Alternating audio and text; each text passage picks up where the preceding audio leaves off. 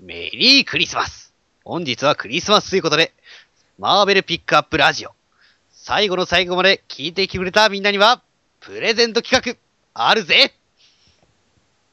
The radio to pick up one week news. Until six. Eighteen. Marvel pick up the radio.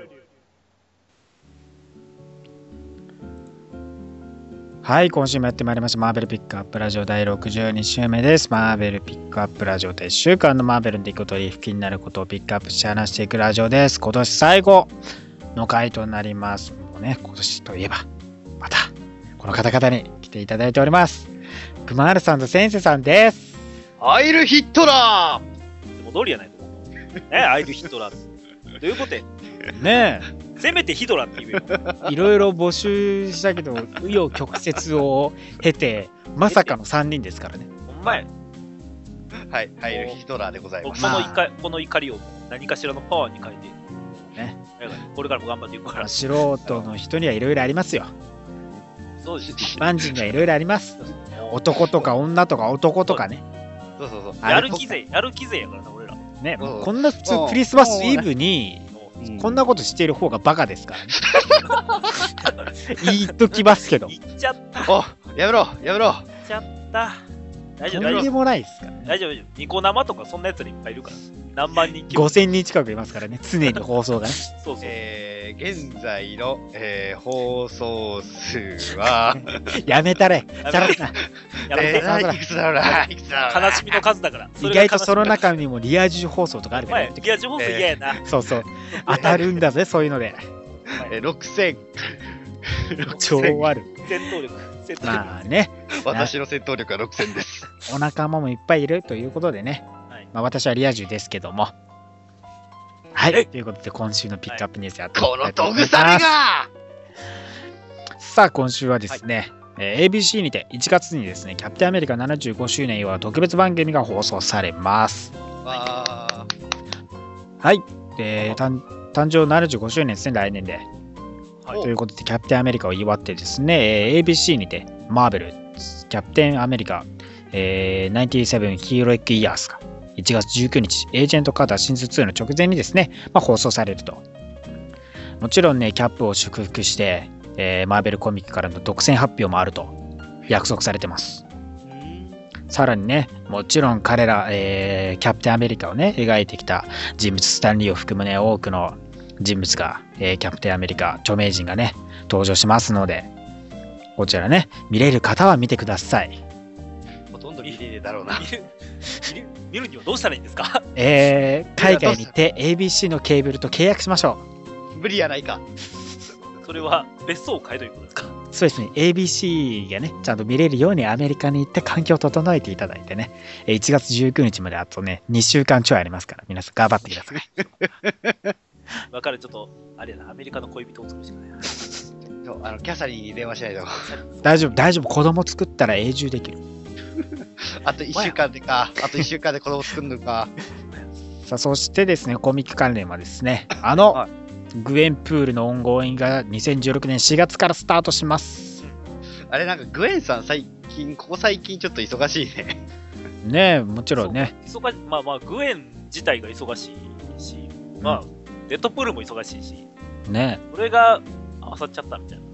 えもちろんねグエンプールといえば、えーグエンバリアントでね、初登場したグエンプールさんそうなんですけども、ハワード・ザ・ダックのね、えー新たなオールニオール・ディファレントからのシリーズで初登場、ゲスト出演しまして、でそしてこの間ね、えーググエンプール・ホーリデー・スペシャルで初のワンショットの、えー短編の中のね、一編を担う主役として登場して、そして早くも、もうね、オンゴイングシリーズとしてグエンプールが4月からスタートすると、マーベルが発表しました。もちろんね、ライターはクリストファー・ヘイスティングと、アートはね、日本人のアーティスト、グリヒルが続投。はい。ワンショットホリデースペシャル同様にね、グリヒルさんが担当してくれるということでね、また可愛らしいあの絵柄のグエンプールを入れると。カバー、カバーだけだと、だね正直ね、あのーちょっと疑ったんですよ。中身は違う人なんで中身違うからね、よくね。 よくあるよくある。そうそう。まあね、ほんと可愛らしくね、あの女性描いてくれますからね。なかなか。そうなんですよ。いつも思う、いつもって、この前見て思ってたんですけど、うんグエンプールのグエン要素ってどこなんやろなって思ったんですよ。はい。はそれ思わへんでも。金髪です。い。 足です。えええー、可愛さです。そうか、まあ、まあ、可愛さはね。可愛さ。生足です。いや、なんかもう、偶然設定みたいなのが、 中でそれ、ちゃんとゴンオンゴーイングとしてはちゃんと動いてくれたら、あグエンとし、て、まあ、割とピーターとかと絡むとかね。絡むとかね。あまああ。確かにねそう、かグエンらしさがね、ちょっと出てくればね。そうそうそう。はいですよまあね、クリストファーは彼女ある種の現実世界の出身だと主張していて、このマーベル・ユニバースが虚構のものだとしていると。はい。まあ、オリジえーデッドプール同様のねそうで。はい。そしてシリーズがね、彼女が何とも、何ともない虚構の世界にいると思っていて、えー彼女は力がなくても、主役なんだからスーパーヒーローにならないとってね、思っていると。まあね、このような人物、えーティーンエイジャーの女性とカマラ・カーンのようなね、誰かを対し対比してね、えー見てほしいと、ヘイスティングは話してますからね。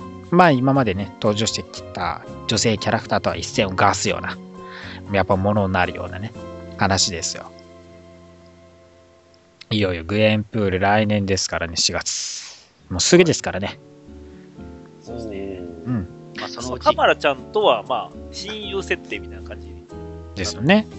のこれで、でもね、仲良かったから。キャプテングエンとか、アイアングエンとか出てきたり。まあカバーでやったやつ全部やり始めたらもう切りないからね。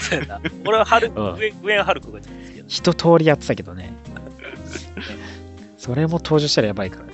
ストレンジハルク、サルハルク、グエン、グエンストレンジみたいな。まあね、一体彼女どんな位置づけでね、やってくれるのか。そしてね、グリヒル・ディゴン人の担当で、えー、かなり久々のね、オンゴイングシリーズですか。ですね。ランナベイズとかだっけあれなんだっけえー、パワーバック。パワーパックだ。そう、パワーパックのね、以来ですから皆さんね。楽しんでいってください。はーい。そして映画関連ではですね、はいえー以前より話されていたソニーによるスパイダーマンのアニメ映画のリリースデータうがん判明しております。はいはいはい。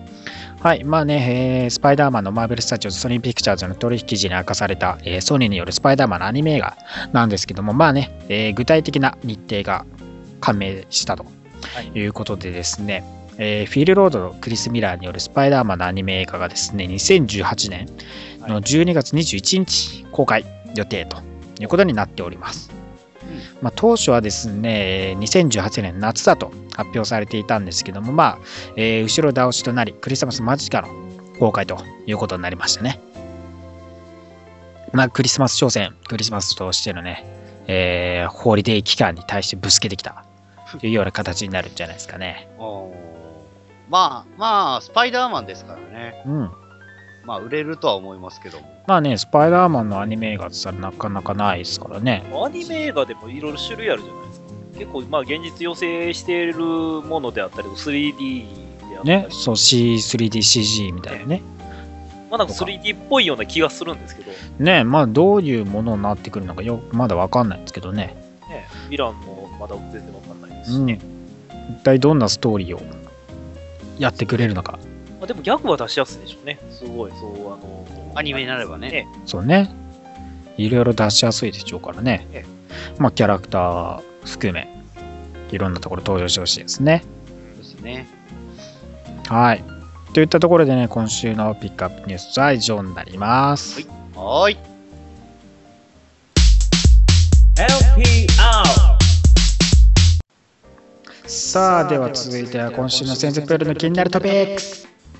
はい、セントビー始まりました、イェイとイいうェーイたテンション高いですね。上げてこう、上げてこう、上げていこつう。もより3倍高いぞ、これは。う。お、3倍か上なげていこうぜ、今日 は。 3倍と聞くと反応するな。 まあね、赤と、え3倍は、えー反応します。というわけで、えーまあ、はいまあ本日、えー12月24日というわけで、えーまあクリスマスうん。イブというわけで、えーまあ、クリスマス記念して、えーやりたいキャラが一人いまして、あるでしょう。まあ、まあ、まあ、クリスマスといえば、皆さんイエス様の、ふんふんですよね。生まれた日です。まあ、本当は生まれた日じゃないみたいな話あるけどね。まあまあまあまあまあまあまあまそこそれを言い出すのなんかよくわからへんけど。あ。と、よくわからないから。心境問題というわけで、えーマーベルコミック原作の、うん。まあ、まあ、実写映画がはい一番最初に公開されて、えーそのキャラクターは何だか知ってますか、皆さん。キャプテンアメリカ。あ、惜しい、惜しい。デそスのロッえその1年前、その1年前、一年前スロックチクねえあれえ誰だそうですクリスマスにふさわしいヒーロー、パリッシャーです。どこがふさやしいね ああ、まあ、赤つながりやな。血で染めるみたいな。赤つ赤つながり無理がありすぎると思います先生人の血で赤に染めるからって赤つながりっていうのは無理すぎると思いますほらほら、真っブ赤なラクリスマスほらほらほらほら、悪い子をお仕置きするのがブラックサンタじゃないですか。うんまあそそういうものながり。生ハゲじゃない生ハゲ する。生ハゲのな仕ので、事悪い、悪い大人にお仕置きするのはパリッシャーですからね。あ、まああれね。危う危うくなんか乗っ取られるとこだって危ないそんなことはないはい、というわけで、えー今お仕回、置き逆にされる時もあるけど、 まあまあね、キャップとかねキャップとかにね、ボコボコにされますからね。このバカみたいなこと。抵抗しないからあーあーあーしびるをしび るをというわけで、えー本名フランク・キャッスルの、えー演じてきた、えー声優陣を紹介したいと思います本日は、おパニッシュそんなにいるんですかねえーパニッシャーは、えーまあ、映画3作品と、えーまあ、あのマッドマックスが作ったアニメ版の1作品ああそう4作となっておりますそうだねというわけで、えー第1回目の、えー1990年に、えー日本で公開されたパニッシャーうん一番最初のやつねえーまあ、今回、そのパニッシャーは、まあえートレードマークともいえるドクロマーク入りのコスチュームは着ていないんですけど、欲しいね、あれはね。そうねなかなかねまあ、まあ、いろいろといろいろな説があって主、主演のドルフさんが拒否した説などいろいろな説がありますけどおも、ま前ダリア状態ですけどねあまあまあ、ドクロは、まあ、パニッシャーが、えー処刑する際に使うナイフにあるんですよ、ナイフに使うナイフに。ああなるほどねというわけでえーまあ、第1作目の、えーパニッシャー、えードフルドルフさんがえー演じたパニッシャーを声をやったのは、えーまあ、皆さん知っての通りのほう大塚明夫さんです。てんてんてん。たてんてくてんてくてんてん。あ、出したな。ヘヘビとかね、出したな。てるん。まあ、あとは、えーまあ魅、力を持てます。やめな さい。おい、せいやだからって、せいに引っ張り出すな。ああ、そうか。危ない危ない。まあ はい、続いては。えーまあまあ、続いてパニッシャーの第2作目の映画、うん、まあ、まあ、こちらもパニッシャーというわけで、そうですよね。2004年版ですね。そうです、そうです。えーこちらの方は、えーちゃんとパニッシャーのマークであるドクロの服もね、ちゃんと着て、うん。えーまあ、俳優、えートム・ジェーンさんが演じた、えーフランク・キャッスルさん、えーまあ、前も、えー紹介した通り、えー小山力也さんがね、えーやっておそりうでますす。よね。うんまあ、まあ、この間、えーえーまあ、関東圏の人は午後のロードショーで見たとは思うんですよ、確実に。ほう。何を。えーこのパニッシャーを。 あ、そうか、このパニッシャーやってたんだな。そうそうだだあのここに生きるスパイダーマンをとかちょっとどういう話のつながりになるね。スター・ウォーズかもしれない。そう、スター・ウォーズかもしれない、ねスター・ウォーズかもしれない。まあまあまあ、まあ、まあ、あのー今回、まあ、そのパニッシャーは、まあまあ、あんまりね、そんな影響力はなかったんですけども、結構ビデオや DVD でヒヒットしたんですよ、こちらのパニッシャーは。ほうほうで、続編が一応け、まあ、制作決定したんですけども、いろいろあって、まあ、その次のウォーゾーンとなって主演の人も変わってしまったんですよね。うん。まあ、ですけども、まあ、自主制作映画みたいな感じでパニッシャーみたいな役どころやってたりはしますね、このトム・ジェーンさんは。まあ、そういうところもあって、えーでまあ、その次のパニッシャー・ウォーゾーンというわけで、うん。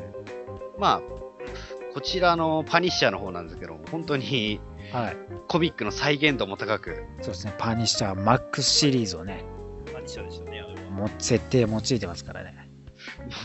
もう 本当にもう拳一つで敵倒すシーンもありますからね。えー、割とグロいですからね。敵もグロい。そうやね。で、こっちもジグソ、なんやろ、もうジグソ容赦ないから、はい。まあ、どっちがヒーローなのか、まあ、ヒーローではないですけど、パニッシャー自身。うん。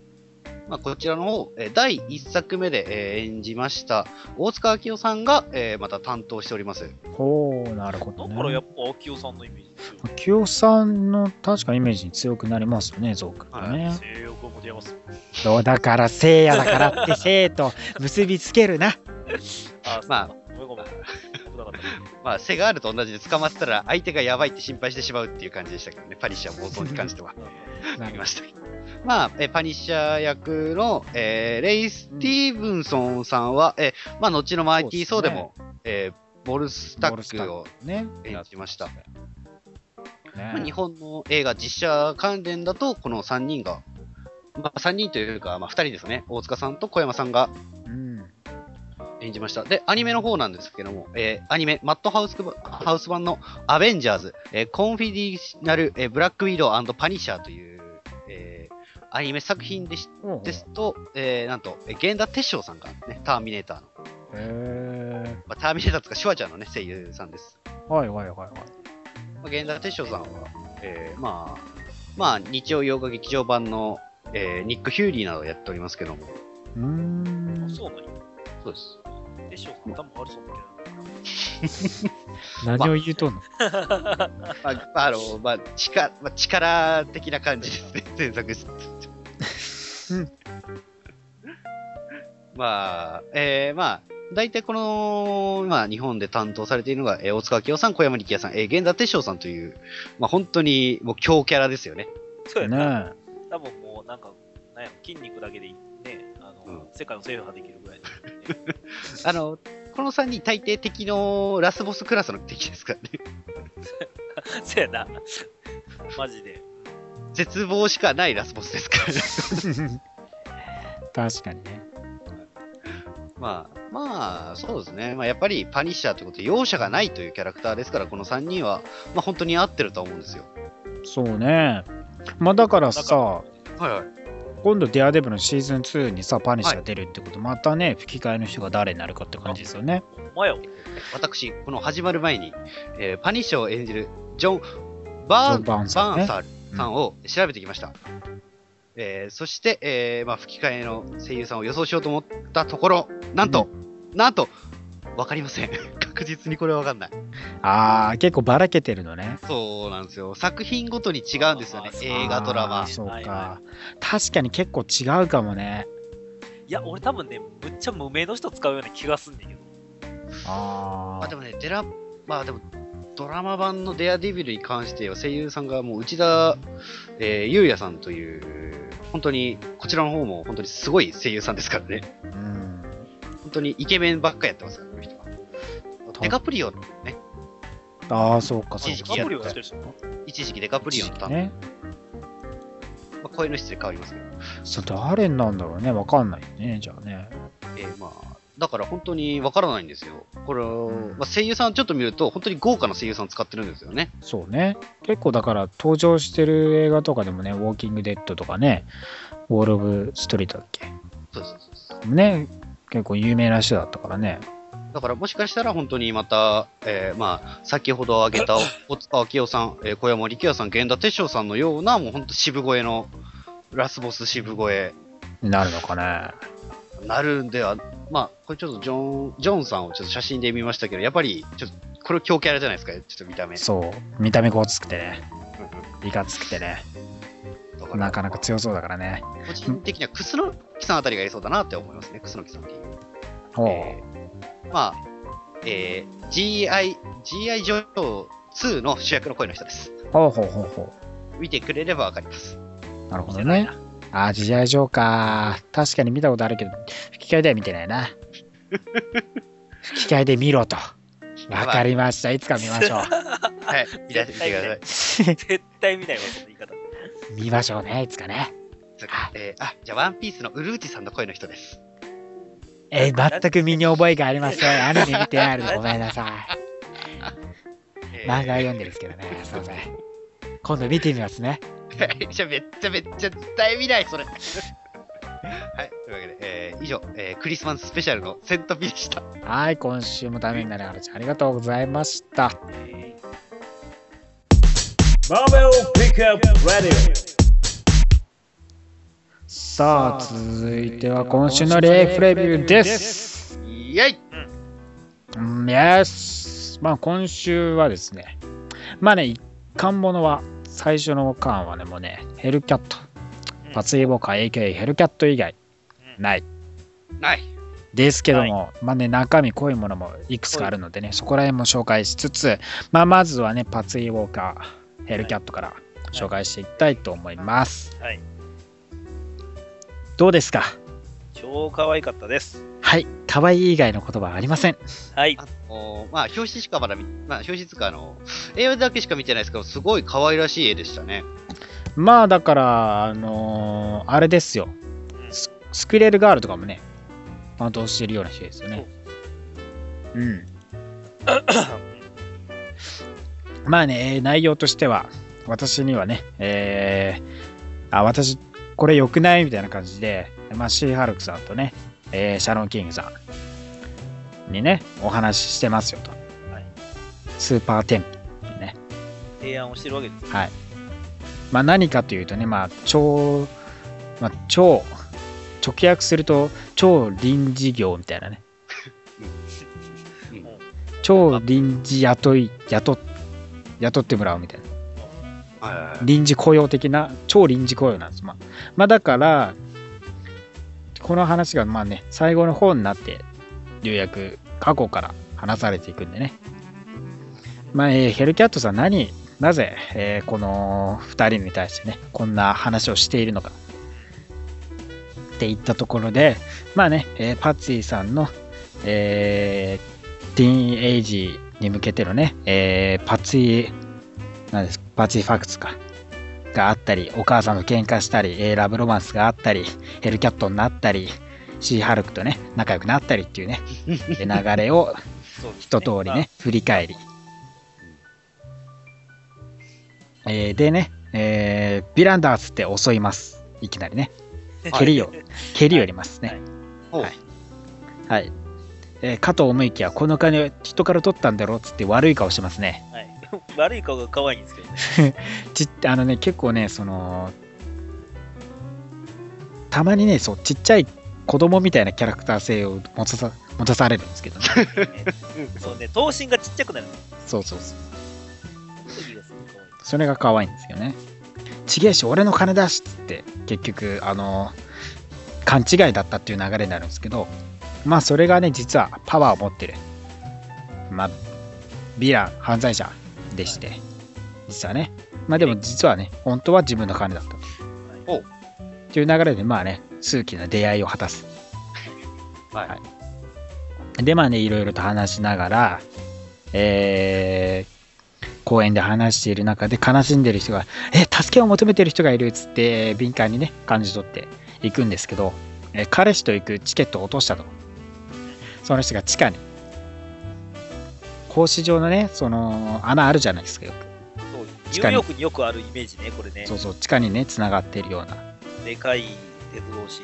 そうそうそう。で、そこに落としちゃったと。よっしゃ、取り行くぜっつって、うん行こうとするんですけど、ちょまあ待ちなよと。男の人が。さっきね、助け、助けそうそう。勘違いしたね。まあそいつがパワーで、まあ、チケットを取り出してね、ねはい念動力だね。そうそう念動力を持ってテてレ、ね、テレキニアンというか、テレキネシス能力者。フォースフォース、フォース、フォース、うんフォースっぽいことも多分できるね、この人まあ確かにできるけどね。ランソーっていうのかねえで、結局、えー、えー、シーハル君のところ行ってね、はいはいはい。えー、パツイさんはなんとさね、えー最終的に解雇されます。あら。はい。しかもね、あのー怒って、た机叩いたら、そこにあったコーヒーを、シーハルクさんにぶちまけてしまいました。バーンっつったら、ガタンっつってバチャーってかかってな、おいはい、思いっきり、えシーハルクさんが鬼の形相で、 はい高圧的で、男の人もね、もうね、心心臓臓止ま ったよ。ねめっちゃぶち切れられてて。 それは怖いやろな。ねえシーハルクに切れられたら、めっちゃ怖い。で、まあね、物件のね、えー管理をしているシャロンさんね、がまた話して、結局ね、パッツィがね、えー追い出される形になってしまいまして、あまあ行く場所ないなって。で、まあ、うち、うち来ないみたいな感じになるわけですよね。無防備。そう。それで、ありがとう、やったみたいな感じでね、そのまま行くんですね。まあね、そのね、シャロンさん、可愛いんですけど、で、まあ、とあるね、えー本屋さんに訪れる。と、なんとね、えーパツイを知っている人物、店主だった。ね、その人こそ皆さんご存知のね、えータブスですね。知るか。誰だえーえー知るか。誰だクラシックパツイをパツイのコミックで登場してきてるあのトムことタブスだよ誰も読んでない。古すぎわかんねえ、わかんねえ。その人物ですね。はい、誰だよ。ね、えー、わからない方はですね、パツイスをね、過去のパツイを読んでいただきたい。まあまあまあまあまあ。これを機にね、。見れたかなティーンエイジャーでね。これを機に見ましょう。そうですね、一番最初からだと1944年のミスアメリカマガジン2巻から登場していますので、そこ、そちらからね、読んでいただければと思います。えー、オリジンかな初登場から読んでくださいね。ガチで誰誰レベルだろうな。まあね、でもパツイはね、ちょっとね、その、いろいろね、イケイケで番組やってた頃とかの自分自身がちょっとあんまり嫌じゃなくて、嫌で、で、え、あのパツイウォーカーって君なのみたいな感じになるんですけど、はいはあいつ、あの彼女いつか殺してやるみたいな感じで言うんですよ、自分で。今見たけど、あの、アンリミでもパツイないな。いや、そうそうないでしょ。ょ。そうそうないこでれはししんどいな。ちょっと、オリジン読んだし。ょ。まあね、でも解雇されて、その日のうちに、ね、シーハルクさんとね、結局バーに来てて、で、えー出会い系のね、アプリを使っている話を出し、で、えーね、イケイケの、えーティーンですか、男性のね、ちょっとと俺の友達たちと飲まないみたいな感じで誘うんですけど、え2人とも一斉にノーというね、白、もうね、白目見きそうな勢いでもうね、無の表情でノーって言ってますから、顔すら振り向かない。そう。で、まあね、さっきタブスとね、お男性知り合った男性2人とね、結局合流して飲んで。で、まあね、えーアイデアが浮かんだと。パツイさん。はいその時のアイデアが浮かんだ時にまたね、えーバーンってつけ叩いてしまいますね。えーそうするとあら不思議。お酒が思いっきりシーハルクさんにかかってしまいます。あ、あかん。またも、えーダッシュで逃げながら、計画思いついたって言いながら、ごめんねって言ってダッシュに 逃げ一た。回で、ねそしてね、えー最初の方に戻ってくる。それがですね、まあ、えー臨時で雇ってもらう。はい臨時でね、ヒーローとして、まあ、雇われ、ヒーロー的なことをやると、い、う流れ。それ、まあもちろんね、皆さんご存知の通り、えーシーハルクさんとね、えーシャロンさんから、それってヒーローフォーハイヤーじゃねみたいな。うん、それヒーローフォーハイヤーだよね、大丈夫みたいな感じで、そうなんだよみたいな感じで言うんですよね。そう雇ってもらうんだけどさ、みたいな感じなんですけど、まあ、資金どうすんのとか、えー言われ、で、パーティーさんもちろん考えました。えー小売業者で働くよと。店員になると。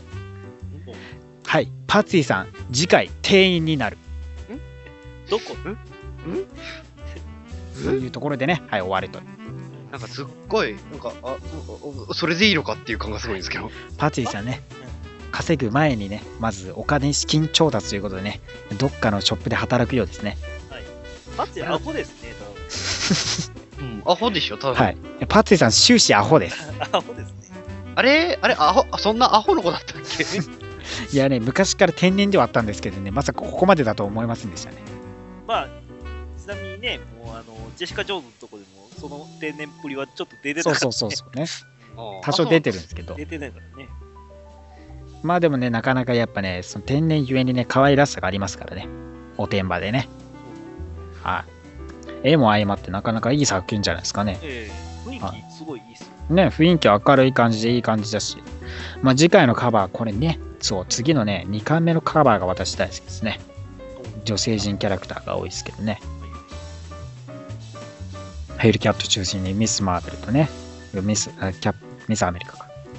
スクレルガールもいますけどね。いろんな女性キャラいる中でね、彼女がどうやっていくのかね、結局、店員として働き出すのか。ば、なんか、すうんそれでいいのかっていう感じがすごいするんですけどね。っていう流れです。いやでもこれはなんやろすごい肩肘張らずに読めるからそうそうそうそあう。のーほんまに読みやすいよ。これからはいまあ全然あのオリジンないと思ってもらってもええくらい読みやすいんで、まあ、そんなに難しい話でもないんでね。そうそう。読ん読むにはね、分かりやすい作品であジェる。シカ・ジョーンズでちょっと気になったキャラクターやから読んでみようの感覚で読めるんでそうそうそうそう。ええまあそのための作品でもありますからね、確かに。まあパーツイをね、知り始めた人は、ここからね、パーツイの魅力をね、はい知っていっていただきたいと思いますよ。はい。そしてね、えー、一貫物以外なんですけども、はい。えーこちら、えー、エクストーダルネ X メイン4巻はいですね。えー、問題作。問題感となってますね。こちら、まあね、えーゴロッサスとマジックがですね、えーミスターシニクサー、いつものね、あいつに囚われてしまっていいる状況で、えーまあ悪魔たちにね襲われている X メンですけど、まあ、ゴロッサスが捕まって夢を見てて、それがなんと、えーテレジェンミステルマーベルのマジックさん、まあ、取り出すんですけど、マジックさんが死んでしまうと。イリアナちゃんがね、そういう夢を見る。なんてくだりがあって、まあ、シレスターに囚われてね、そう、彼は実験をしていたんですね。ほう。簡単に手に入るようになってしまった、えーテレジェンミストを使った実験を、えー用いていて、悪魔とかね、いろんな人物にそのテレジェンミストを浴びせて、まあ、その進化を試しているようなあーなるほど感じとなってて。で、X メンたちはえー悪魔と戦っていって、えーとりあえず2人の居場所が分かったということで、えーテレポートして、で、ミスター・シニスターを襲って、まあね、いつものマローダーズね、部下のマローダーズを倒して、で、イリアナとコロッサスをね、助ける。まあ、この時ね、コロッサスとローガン、オールド版ローガンがね、初対面なんでね、ほうほうほうなるほどねえ、ローガンみたいな感じになって、久々だなっていうね、そのラ フ、下りとかもあったりね。そのマンローがいいね。ねえ、いいっすよね。で、えーまあ、ピンチとなったミスター・シネスターさん、なんと最終兵器出します。えーハッチを開けて、テレジェンミストだらけの中から出てきたのは、なんと、インヒューマンズとの戦いで死んだはずのほ、あの、サイクロプスほほほほほほの半身がはいなんと変貌した形で、えー、えーテリジェンミストの中から出てくると。あ、あ、そえ どういうこと一体ね、彼に何が起きたのか、まだ全貌、えー8ヶ月の間にサイクロプスは何が起こったのかという全貌はまだまだ分かっていないですけどもね、一体彼が本当に本物で、そしてテリジェンミストを浴びて変異してしまったのか否か、というところが次回、来月、今年ね、さすが来年かなとさすがミスターシミス俺たちにやってない抜けないことを平然とやってみるね、俺たちが思いもつかないことを平然とやってなきゃだから、あいつは。うんまあ、アベコビに関して言えば何でもやるからね。ねいや、シまあまあ、ほんまにね、もうなんやろ、あの、変なことを、変なことって、すごい、あの、グロいことを普通にやるんで、気違いですからね。 ね うん。人を大量生産してね、まあ、気違いですね。シリスタ回ー避さんは。回避したりね、で人大量生産して、ね、マインド攻撃っつってやった りね、サイクロプス大量生産してね、キャノン砲っつって一一発でね、大きなサイそのオプティックブラストキャノンを撃ったりね、あれなんか俺し、なんか知ってるのは、なんかもう、シリスター族みたいな感じで、シリスターが大量にいる国 があるって。ああ、それが AVX の時にね、自分を大量生産してみたらね、そこら辺で一番クレイジーなことしてましたからね。なかなかね、どっちにしろ、でも、小物感が拭えへんのはなんてやろうな。であ、いつキャンってなキャノンボールを大量生産して自爆特攻爆弾にしたりね。気違ピュンいピュンピュンピュンピュンって気が触れてん なぁマジクレイジーだからね。さすがですよ。俺らじゃ考えつかないことやってるんですから。そしてあともう一巻ですね。紹介した一巻がですね。えーキャプテンアメリカ、サム・ウィルソはいンの4巻ですね。はいもうこちらね、紹介しておきたいのは、えーまあ、3巻でね、えードクター・カール・モルスですね、えーサムが、えーキャップウルフに変えられてしまいました。狼化ですね。あまあ、生物学者で、そいつに捕まって、そう。で、え1巻でも登場していたサーペント・ソリューションズ。まあ、あの、ヘビ系のね、チームをですね、まあ、ハイブリッド体として作り上げたと。その活動を知って、まあ、えー攻撃しに行って、そして捕まって、えー、狼化させられてしまった。で、そして1巻で依頼を受けて、えー助け出そうとしていた人物。えーコアキンですね。が、えー写真ですかね、登場してなかったんですけど、コアキンも、まあ、実はそこにいて、そしてね、えー救い出していたということで、えーその人物こそがなんと、鳥のね、能力をハイブリッドされてまして、まあ、だから、羽とね、足が鳥のような、ね、状態になっているといったような流れで、まあ、助け出されたという流れであり、まあもちろんね、4、えー次回5巻がですね、はいあのカバーですよ。オールニューファルコン。として彼がファルコンになるようなね、ながらになってくるんじゃないのかという感じですね。まあだから完全にオリジナルキャラという感じにはなるんですけどね。目をね、なんかね、鳥っぽくてね、すごいもしかしたらなんか遠くまでしっかり見れるそうそうそうそうね能力がありそうな感鳥のね、能力を、えー渡されて、えーハイブリッドさせられたような形ですからね。まあそういう流れでね、新たなファルコン生まれ、まあいつ普通のサム・ウィルソンに戻るのか分かりませんけどねじ。、ほんまやね。ウルフさん。 まあかっこいいんでいいんですけど、そうやねこれこのままでも普通にかっこいいんだけそど、まあまあ、このままじゃ誰やって話になってくる。ね。まあだからそこら辺はね、いつ戻るのかっていう流れもあるんですけどね。はいまあ、ヨシヨシュアントレスが新たなオーリーの北海として活躍今後していくような流れになるんじゃないかというね、感じですね。うん。なんか熊さんありますかえ他に読んだ今の週。ですかここ今週読んだのはムーンガール。あ、ムーンガールどうですかムーンガールはですね、うんえっとですね、えー、まあ、先先週というか前の方で、えー、まあ、えっ、と、昔、古代の時代から、えー、デブダイナソーが来ましたよと。うん、そうですね。でそのまま捕まって、まあ、街中を、まあ、暴れ回ると。うん加えられたもののムーンガールは一切危害加えられないというね、題ではあるんですけど、 その、な話ぜして連れ話去しってたみんだたいろなうこねとをね、言いながらずーっと口の中食われられてて、そのまま、加えたままなんか、車壊したり壁ぶつかったりしてるんですけど、ムーンガールは全くの無傷。可愛いから連れ去ったんですかね。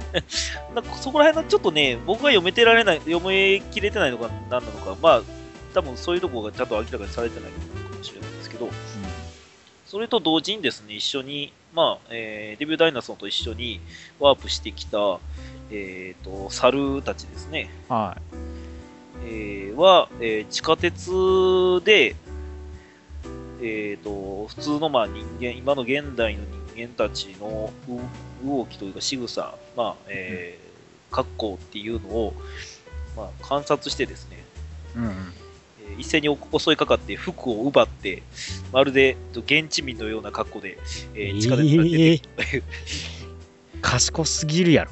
そうか、むっちゃ賢い。でもね、明らかにおかしいね。そ のまあ。ね。まあの、メガネ逆につけてたりとか、ああヘ若ッド干ホン、ヘね。ッドホンをなんか、あの、こめかみのあたりにはめてたりとか、カバンを帽子にしてたりとああ。か、まあ、変な格好してるんやけど、うん。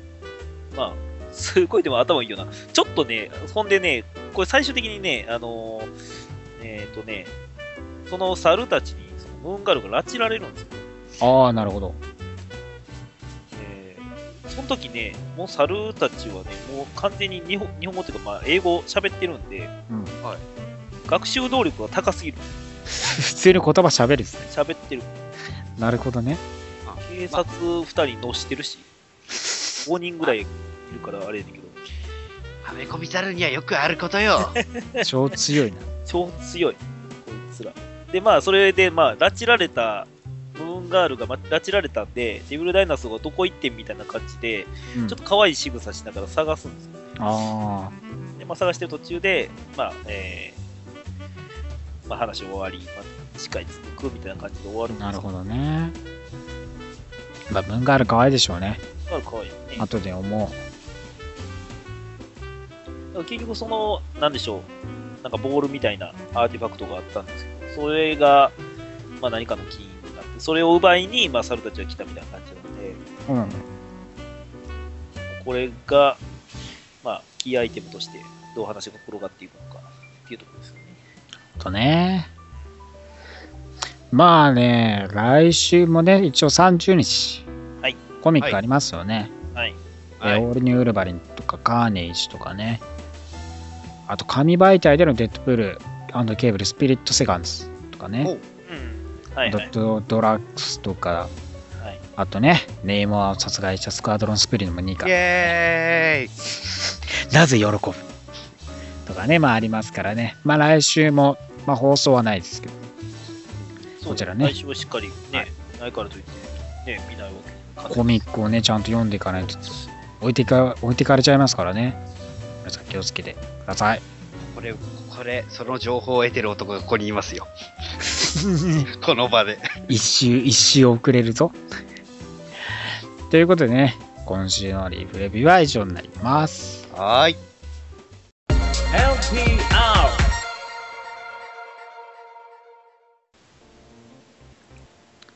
さあ、続いては今週の話題です。いよいよ年末毎年恒例、今年のマーベルを振り返ります。おーい。いや、年の瀬です。はい、そうですね。年末です。クリスマスですかね。ねえ、もういい一年早かったですね。まあ、ええな。ね本当に一年、一年経ったかな、この話をする のに。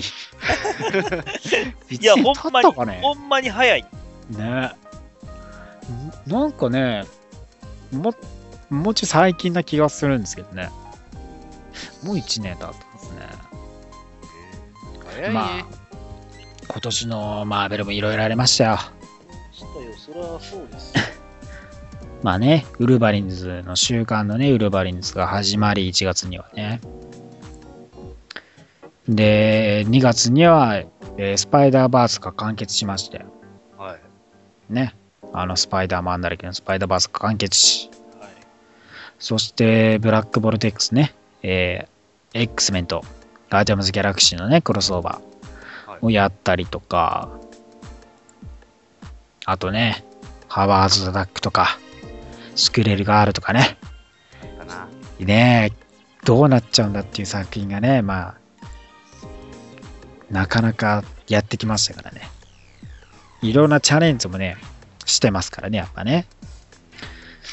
で、まあね、デッドプールもね、えーインカージョンによって死亡し、45巻、死にましたね。 ねはい。娘さんはどこ行ったんだろうね。 250の記念館でね。まあ、どうなっちゃったのかね。で、End is Forever。ファンタスティック4も終わって。ねえ今後シリーズとして復活するのか否かね。まあ、ここのね、シングとヒューマントーチでね、いろんなところで活躍してますけども、はい。別々でね。まあ、スーとね、リードがどうなったのかとか。ね。出てるよね。リードは死んでるぞぞ。いやいや、まあまあ。まあ、そして5月。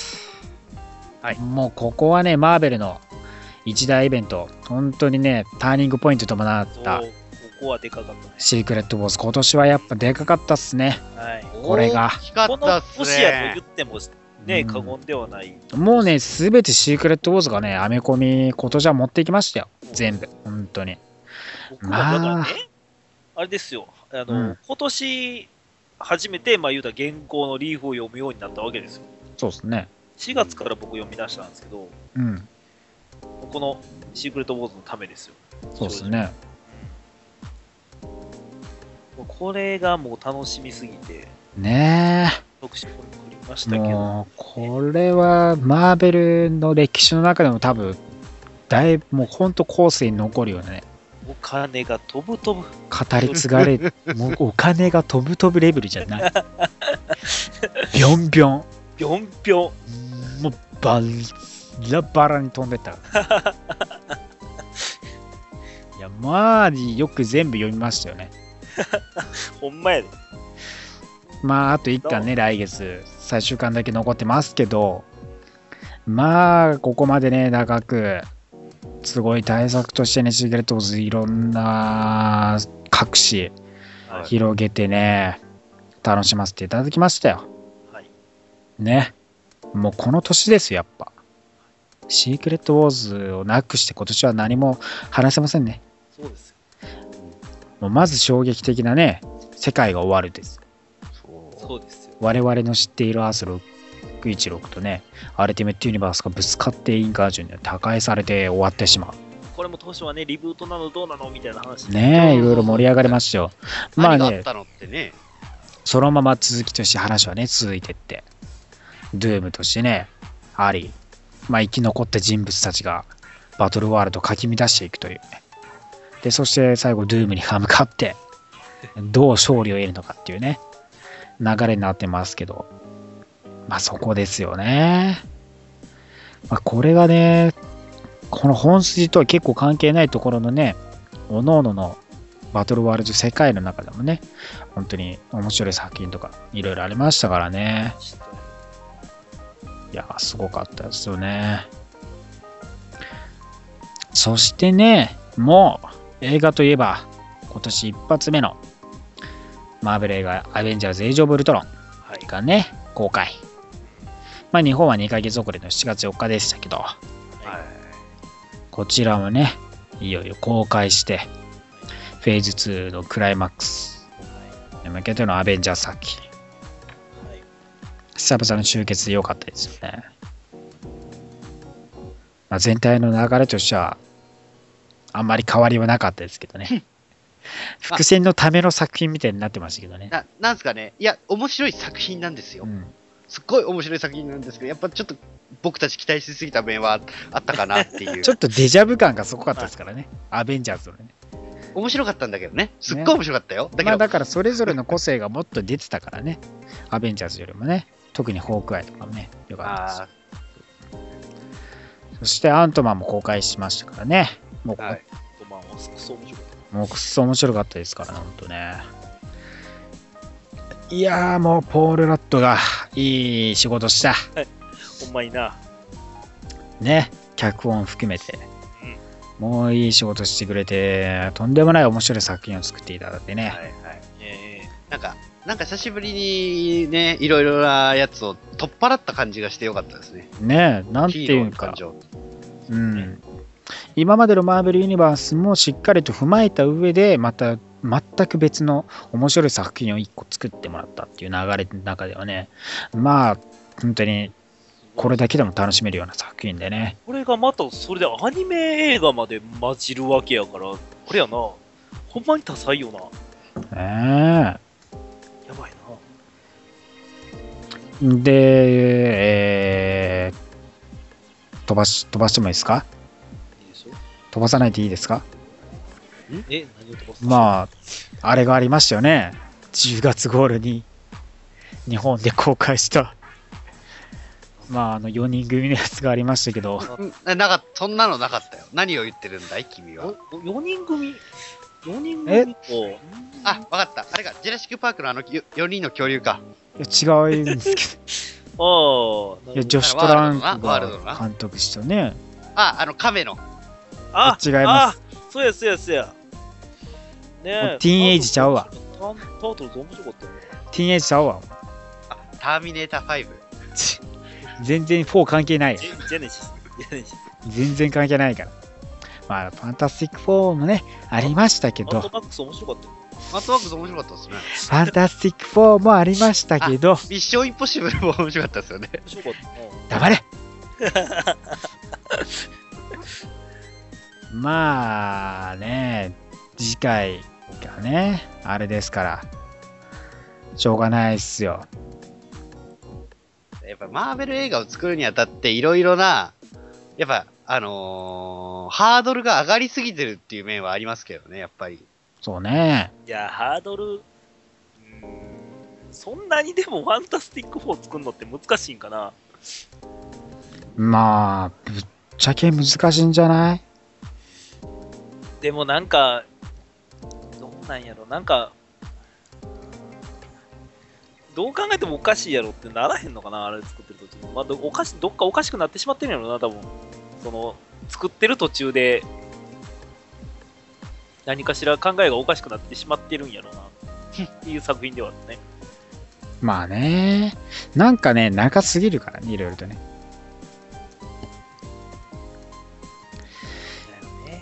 ねえ。で、まあ、10月にまたね、えー、オールニオールディファレントバーベルはい。はい。来ましたよ。そしていろいろ新たな世界、8ヶ月後の世界。いろいろ変わった世界。はい。いろんなものがやってきた世界。はい。全然変わっちゃいましたけどね。今大好きなのはビジョンです。ビジョン家族が好きです。ね、ビジョン家族いいですよね。好きです。僕は、僕はピーター・パーカーですね、やっぱり。さあね、アマここからはアマデウスハルコ好きです飛び入りですけど、ルデスさん来てくださいました。あら、あーすいません遅れましたあこら、れ次やズルズ君。増えすぎやぞ。すいませんよか ったね、振り返り中だよ。理解中だよ。まあ、1年を振り返ったよ。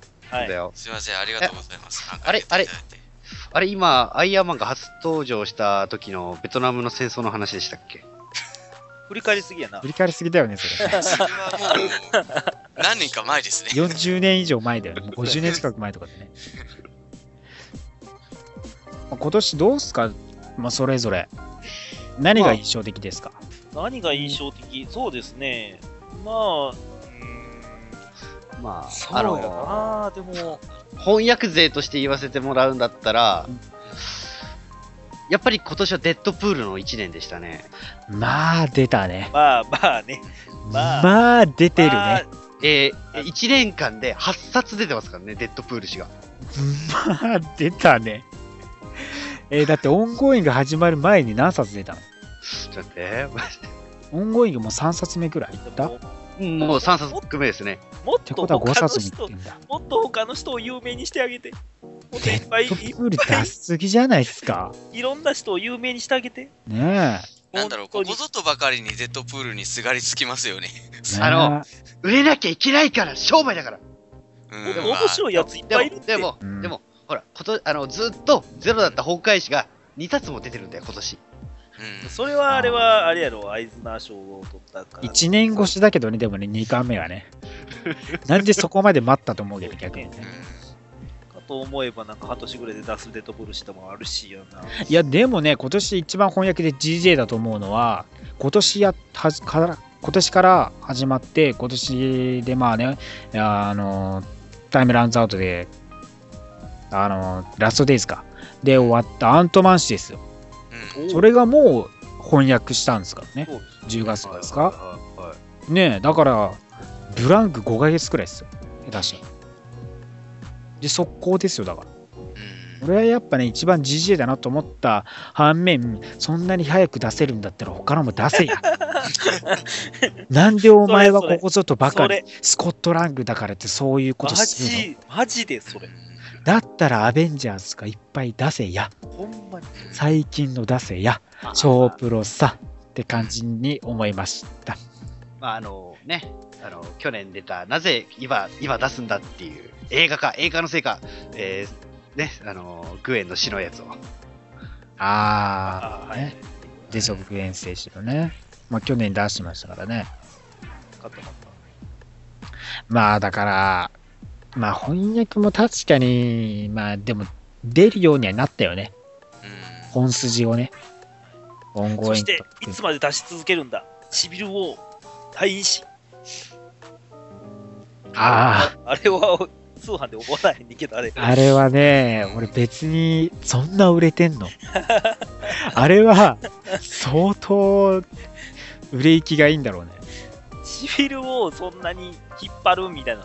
だシビルをやるんやってさ、いいや、いいんだけど、まあいいんやけどえね。なんで他の出さないのそうやね。そうやね。それやったらまんべんなく他の出してほしい。そうそうそうそうそう他の全く出さないじゃんあのなんでやろうねえーまあ、今24日ですけど、あと2日後に出るのは、えーパワーパック Day1 が、えー翻訳されます。あパワーパックも多いんパやワつーパックはまあまあまあ、グリヒル、まあまあ、そっか。まあまあだからまあ違うね。その前にそさう、じゃないんだよな X メン勢って最近全然翻訳されてないんやけどさ。通販でだ からほほそう翻訳されたね、熊さん。あの、アベンジャーズ VSX メン出たぜ。それはどっちかというとアベンジャーズ強みやん。そうな。おいなんだよデュランだって言いたいのかフェニックス5がうん不死鳥戦隊フェニックス5やぞお前ら戦ででもも隊そうそうそうそん敵な。あ役やん。あれ、そのスーパー戦隊に名前ついてたっけああああ久しぶりのてあの悪役戦隊だぞ。じゃじゃあよお前世界平和のために動いてやんから地球を浄化してくれるんだね。そうだぞ綺麗にしてたんだから綺麗にしてそれ悪役の言い訳やないか。はいバッシュイン壊しましょうね兵器壊しましょうねはい、じゃあそこの島、海に沈めちゃいます。もう、しまっちゃおうね。これをしまっちゃおうね。ちょっとあいつイラつくからし沈めちゃう ねまあでも翻訳本もだからそう考えたらかなり出ましたね出ました ね。ほんね今年は本当に多分、今までの何倍も出てるんじゃないかな。ねえだからまあねえあの名前だけ一緒のエイジ・オブ・ウルトロンとかうん。まあまあまあまあ読んだ人はわかるでしょうけども読んでない人はね読んであっていう気持ちにね一緒になっていただければいただいてくださいまあ、今一年の番初めにねは読むべきではないということです。今年の初め CG だったけどね。まあね C1 はだから良かったですけどね、まあ、だからさ翻訳本もそうだけどねうんコミックは幅を持たせてほしいなって俺はそううアベンジャーズしか出してなくてで最近音沙汰なくなったじゃん AVX があってああ、AVX 以降出てないですし、そうそうそうそうその翻訳予定も今のところアベンジャーズ氏は謎。なんかだからビレさんがまた今度来年のなんか向けての翻訳本のマーベルでのなんか発表するみたいなことありましたけどまあ映画の関連で出すのは分かんねんけど、なんでファンタスティック4はそれでも出ないそれに関しては、ちょっとあの、疑問ではあるんですよ。ファンタスティック4は売れないからいや、あの、それを言っちゃったら、なんでほら、それを言っちゃったら、て爆死したじゃんほら見ろそ続編だってないんだ。ほら見ろ爆死したじゃんゴリキバキのせいだ。ゴリキバキとゴリのせいだ。そんなのだって売れないんだよいや、あれは、なんだろう、誰のせいとも言いにくいよ。じゃ違う違う違う違うシンゴさん、シンゴさん。違う違う家族ものって難しいやん家族だったのかな、あれ。家族家族ものって難しいやん途しい中からって あの、あれだよね、ファンタスティック4の今んとこさ、 あの、翻訳本って、あの、す、もうあの、なんだ、シビル王のやつしかないんだよね。じゃあ分かった今年やったさそうそのエンドイズフォーエバーをやろおうおうあの、あのシリーズ終わらせたやつういきなりそうエンドイズフォーエバーをやろうしかも出てる登場人物ほぼ分からない人ばっかりだから大丈ややったらやったでもう出ないっていうこ夫とやろ。もう出ない終わり最初で最後の翻訳本ということ悲しいね。白黒時代の、あの、白黒というかカラーじゃないファンタスティック4種はあるんだけどね。花咲かせようぜ一回のほら、ほら、あれじゃん。あの、ほら、ほら、あの、アベンジャーズ氏はひまわり、俺たちは月見そって。そうそうそうシークレットウォーズでのメインキャラクターたちやと思うよな、あいつらは。で、あの、日本の人気とやっぱこっちの、あっちの人気は違うよ。ああだからそうねシークレットウォーズが翻訳したら出るかもねある意味ね、ねまあ、確かにメイン人だもんねドゥームいてそうそうそう。スーがいてねそこう子供たちがいてだからさ多分さ映画しか見たことない人とかさ子供いるって知らないじゃんああ、うん、知らないだろうね。長年そこら辺の話とか欲しい。そうそ俺う見たこ長とない年ですよ、生まれたとか。そうバレる。リアとかさフランクリンがいるけどさコミックでは全然知らない人の方が多いだろうしねねうん俺なんか特にもうオンスロート時代とか好きだから特にフランクリンとか出てた頃だからさ、ああ、でもそう考えるとやっぱ出てるよずーねっ。といるよ成長しないけどねサザエさんみたい なひまわりちゃんみたい。ひまわりちゃんみたい。ねずーっと成なん長しやないけっどたらね、なんやったらほんまにあの、アンリミで見たけど、二頭身のフランクリン、フランクリンが、あの、なんやろ、えっと、名前だっけ、なんやったっけ、あの、ロボット。ああハービーだっけハービパールかトンやっぱりのあいつとなん違かう、違う普通になんか、なんやろ、ピーナッツみたいな話あったからな、ああね二人で。長いからね子供のね時代もねあの子たちはねそうね。まあだうーんシークレットウォーズ翻訳するかねうーんでもシークレットウォーズ翻訳しだしたら手がつけられない気がするんですよね。それこそだからシビル王みたいに単位だらけ団員だらけ。ああ、そしたら俺それはそれで面全白いな。それはそれは面白いな。多分だから本筋はやるんだろうね。うん本筋は大きなやつはやって、まあ全部は本当まあ通信、通販とかみたいな感じだで。よねビレッ今ジが後、今後やったら、あれじゃないのその、えっ、と、スパイダーバースもあれば、まあだからオリジナルシーン、まあインフィニティオリジナルシーンやったらまあスパイダーバース行ってアクシスかな。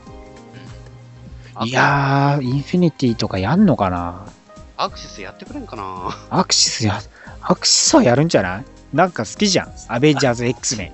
あ好きそうじゃあアーベンジャーズかける。アベンジャーズ VSX メン来て、アベンジャーズ &X メン来たら好きそうじゃん。うん日本人。あー、そうやな。来まあ来年のそうそう7月ぐらいか4月出そうやな。なんか、そういえば見たことあるわ、なんかブログで、あの、私がアクシスを期待する理由みたいなことを書いたブログがそういえばあったおい !1 年半以上の前の話をするなおいだなぁ。もう、もあうったな1年半以上経っとるんや。やめろやめろだ。なぁ。だなぁ。去年の話だぞ、お前今年の話はせんや。これを定期定期的にちょっと掘り返していこうと思って。あったなぁ。やめろなんか、なんか、オンスロートの話を話題にしてた人いたなぁ。やめろ、やめろ。誰がお前、あんなタコ野郎が。そうやろう。えふざけやがって。あれ、あたこさんでしょあたこさんでしょあこた、あ、あこまか。あこまさんか。あ、コマふさんざ。けやがって。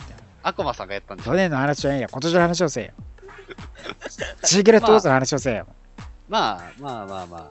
まあね、あとドラマの、まあ、ドラマも始まりましたし、マーベル。そうだね、そうそうそう。あそうねデアデビルもね、始いまやりましたよネッね。トフリックスよ。 9月で。ネットフリックス。そうだ、そうだ。ネットフリックス始まって、デアデビルいきなり全話見てね、よかったね。ね。ね、楽しかった。まだ見れてないいつ、いつよ見れるいつ見あの、もう実家帰るから、実家帰るから、その時に小島寄って買ってくるわ。あ、買える うん、帰るから。あれ、山田だっけ小島だっけえーっとね、ちビッグカメラ、あ、小ビッグ島カメラ。ビッグカメラあ小島ソフマッオッケーオッケー。あの、あの俺が住んでるほところさ、本当に小島ぶっ潰れたからさ、買えないんだよ。コマップは近くあるやろ、どっか。知らプ。そう。まあ、まあ、まあ、どうしてもなかったら俺に言えば買ってくる。あ、お金は後で払う。送っとてりもらえそうそうそうと別にまあねとりあえず番号教えればいいかあえず実家、一回帰ってから買うわ。らね。うん。まあ、親父も多分好きだから一緒に見るよ。そうだね。い共通して見れるからね。そう若家者同時族に。かそう家族愛をね、テーマにしてそ。うそうそうそうそうそうどうでねし。ょうもうジェシそう家族愛を確かめにジェシカ・ジョーンズを二人で見たいと思います。そうね。バイン、バイン、バイン、バインってね。まあまあまあまあまあ。ジェシカ・ジョーンズを親子で。 ね。ルークとジェシカがね、バインバインしてるところをね、もうあね、の、絶対にお母さんとは見ませんちょっと落ち着こうか。 ちょっとバインバインバインしてるところをあねのもうね、母親と見ないのはまあいいけどさ。ギシギシ父じゃ親とないけ見るど。いやまあまあ、母親と見ない方がいい。父親ならまだ全然大丈夫。まだ、お、すげえなってなっちゃうからね。うん。まあまあまあ、見れて、あの見れて、デアデビルですよね。親子で見るんだったら。その何回目で何回目やねんって突っ込むかなって。 確かに。ああ中やっとんねんってね。何回やっとんうん、やっぱディフェンダーズが、ああそのう、ね始まる流れができたのは本当にいいことですよ。そう本ね、当だからキャラ同士のクロスオーバーもあるしね。いや、まあそういう意味では本当アベンジャーズっていい設定だったんだね。本当ニューヨークで大惨事が起きるっていうのは。何が一体始まるんですかいろいろ、ね、つながれる、うんうんね、きっかけになってくれてる。そので、裏通りの話だけどね、言ってしまえばね。まあだからそういうところだし。ってすごくね、あの気になる人は気になるじゃないですか、結局。うん。だから、うん、やっぱりそこにデアデビルを当ててきたのは本当うまいなって思ったし、だから、だから確かにドラマとして作りやすい設定ではある。そうね。アクションって、だからそういう CG とか対応しなくてもできるもんだからね。そうね。で、パ金ンがチか。かりそうだ。すごいインヒューマンズに金がかかりそうだ、それは。 ねえ。あいつら特殊公開以外ないから。確うかん、に。いやーまあでもねガーディアン・オブ・ギャラクシーをあんなに面白く書いてくれたマーベルスタッフを信じればもうインヒューマンズも多分楽しいことになると思いますよ。まあ、だから監督誰になるかだね。やっぱ脚本誰が書いてくれるかが一番だよね。やっぱ肝はね。まあ、だから今年はいろいろとターニングポイントだね。うんコもうマさんが今年一押しのキャラクターってなんですか今年一押しのキャラクターっすか今年今年 1? 輝いてるのベス MVP キャラクターをじゃあちょっと決めよう。 MVP 俺い俺が挙げるとしたら今年はねカマラちゃん以外いないねおいやおいこれはまあ、同意同意見。同意。それは同意もうね広いんですよれっきとしてそうはですね。そのテリジインヒューマニティラス一昨年かぐらいからあり、まあ、去年のね初め頃からあり、まあ、新たなキャラクターとして登場してきて1年でまあそのねミス・マーベルとしていろんなヒーローたちと交流してきて知る前のウルヴァリンとかもね、はいまあ、含めで今回はもう本当にヒロインとしての立ち位置というかティーンエイジャーとしての良さを前面に出してて、まあ、ラスト・ジェイズもしっかりそしてアベンジャーズ加入までのねメンバーの一人としてねまあ真ん中にね来るそうなんキャラクターになったっていうのはねやっぱセねンターカマラなんですよね。そうそこがねまたねその無理やりじゃなくて内容的にもちゃんとね面白いちゃんと下積みもしっかりできてそうて。っていうね今までの流れがあってここで完全に花咲いたっていうのがねやっぱね今年はカマラちゃんじゃないですかね階段ちゃんと一番輝いてましたねだから公式も力入れてくれますもんね。これからまたなんかゲームにも出るっぽいですし、そうああね。いいキャラクターだよ、うねんいいキャラを作った本当に本当にうんじゃ熊野さん的には MVP は誰ですかそうね俺ビジョン かなお前家騒動で お前お家うこーんこ数ヶ月のお家騒動で全部決めとるやろ それあいやいや、普通にね、映画でも。まあまあまああまあまあ主役そうかあれは主役級の扱いを受けまあままあしたし。そうかそうか、はいままあ映画もあるからなあ、うんそれ出されちゃもう言えないお家騒動の話もあるけどいや、お家騒動、超面白くてさ。超衝撃的だか あらのね2号しか出てないけど、むっちゃも持ってかれてるけどな。ね2号しかないならあんだけインパクトあるのもなかなかですからそうやな。いやいやビジョンいいですよねこれなんかセビンジスョンのなんかギャグバージョンみたいなの出えへんのかなあグエンビジョンみたいなの出えへんのかなあやめてくだ さいやめてください あれどどっちグエンビジョンはちょっとあの、あかんあかんやどどつっちを元にしてるのグエンを元にしたビジョンなのそれじゃとあもビジョンを元にビジョンがグエン化でしょ そうそうそう、ビジョン学園か。超えってグロいやんうことはあれじゃないのその、おあの、ママ、ママビジョンの方に。ピーターピーター私とデート行かないって嫌だっつったらビービーってしてあの、あの、手握るとき透明化みたいな。スカスカスカピーター何しようとしてるの私の手をキスしようと思ったら透明化。スカッとピーターまだダメよ私たちティーンエイジャーよまだ早いわ。なんだこの グエンはよ。 キモい目からオイルが、目からオイル やめろやめろやめてくれあの崖からね落とされても痛かったわピーターが。怖い怖い。怖い怖い。死なないあねピーターピーターピーターって次の日ピーター何をやってるのわた昨日の私なんで助けてくれなかったのホラーになってるからやめなさい。先生さんはどうですかやばいわじゃあ。僕はまあ、そうですね、やっぱり、うん、まあ一気にね、人気を一気に上げたっていうことは、浜は 田、所ジョージから、所ジョージの。違う、ところジョージ、なんところジョージ。女をなんだある、ある、ああるやっぱ、えーまあ暗僕黒かは暗黒か暗黒ですね。何年前の MVP や。ちゃんと今年のね、はい、今年の MVP は、まあ僕はやっぱりアントマンですかね、やはり。あー、まあスコットラングね。確かに面白いね。クズだしね。いい、いいクズ、いいクコズ。ミコミック相当クズだけどね。そう、ほんまにあの、三代、1代目から3代目まで全てクズまあ、ね。 2代目が一番マシなクズっていう感じです。うんまあ、2代目がマシなクズ。3代目はガチ クズ。1代目はもう気違いクズ。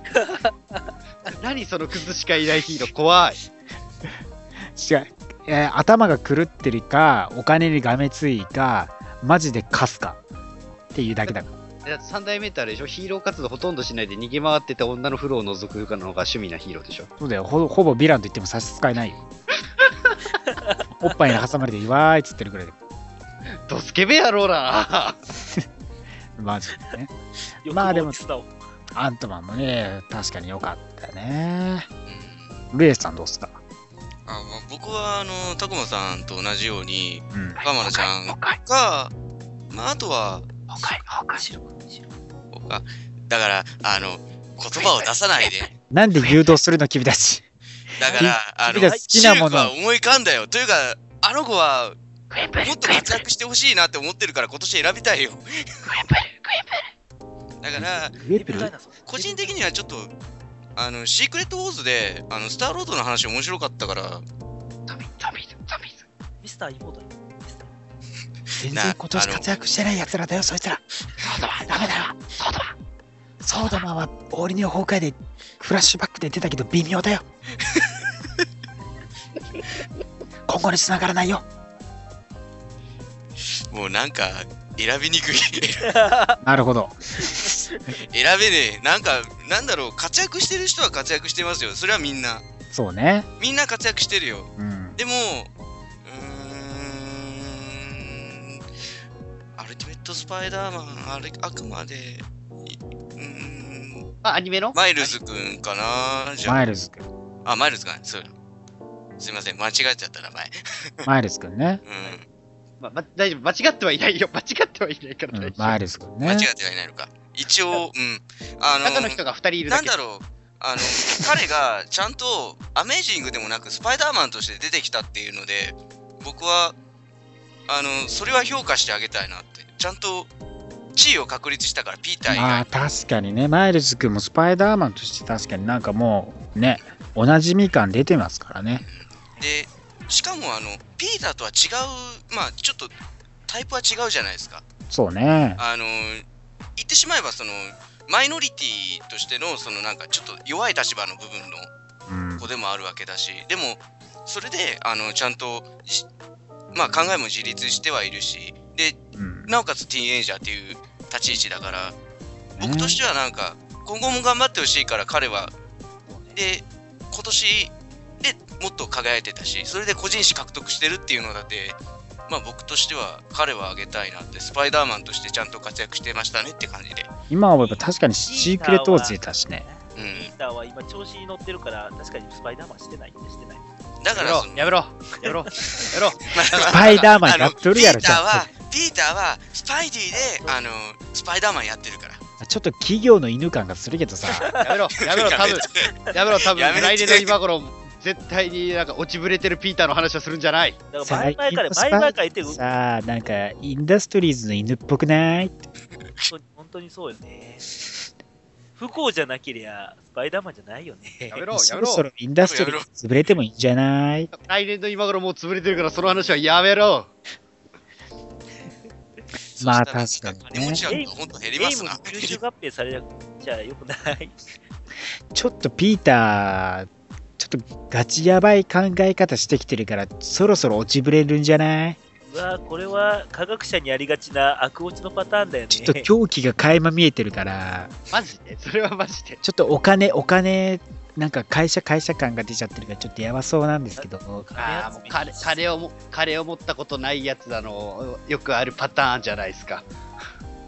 お金お金。まあね、どうなるか今な。年のパーカー、良くも悪くもスーペリアの流れ受け継ぎすぎてんだよ。まあ確かにちょっとね、スパイダーマンとしても激動だったからね、バースがあってね、まあ、シークレットウォーズあり、うん、生きで、残自り、分の会社持ってっていう。ね、スペリアが悪いんや者つであって。だから、スーペリアの流れがちょっとパーカーを狂わしてるかなっては思う けどね、あれは。まあ、だからそこら辺をね、マイルズ君がよりね、マイルドにしてもらえればね。はい。うそうそうだね。まいこと言ってつもりなのかああいうこと言っうまたいこと言ったのかうま今。いこと言ったのか。お、お、お、うまいこと言ったな。お、マイルズ君がね、そこら辺をマイルドにしていただければね。いや、うまいこと言ったな。まあ、だから、今後も一頑回言ったな張ってほしいし、まあ、今年頑張ったんで、僕はマイルス君で。っああていうので、うんじゃあ、締めでいいんですかね。まあね、今年もね、いろんなキャラクター活躍してきましたからね、本当まあ来年に向けてね、どうなるのか、まだ、えー、来年のね、企画というか、その全貌がまだまだね、わからないですからね。一体、大型クロスボーバーがどこら辺で来るのか、まあ中原辺ね、そうです来ね。るのか、スタンドオフ。スタンドオフ、アベンジャーズタイトルでのスタンドオフ、X メンタイトルでのアポカリプスウォーがあって、まあ、それぞれにね、またでっかいね、そうですね。シビル大型クロス来年は、来年は誰の年になるのか。何が起きるのか、何が回ってるのか、オールネオールディファレントの謎がどんどん明かされていくのか、というところですよ。はい。ままたた、またあれやからね、シークレットウォーズの謎すら解けてないからね。はい。シークレットウォーズの終わりをまずいか1月に迎えてね、はい。そこからまたオールネオールディファレントの謎を解いていくと。新年の始まりで終わるのか。映画も来年は X メンイヤイェーイーとなり3作品ね公開されそしてキャプテンアメリカとドクター・ストレンジ公開はいしますから、皆さんね来年もマーベル期待していただきたいと思いますはーい。はい、でも何か言い残したことございますかあ、そうや、25日から、まあ言うたら多分これの公開日なのかなこのラジオの。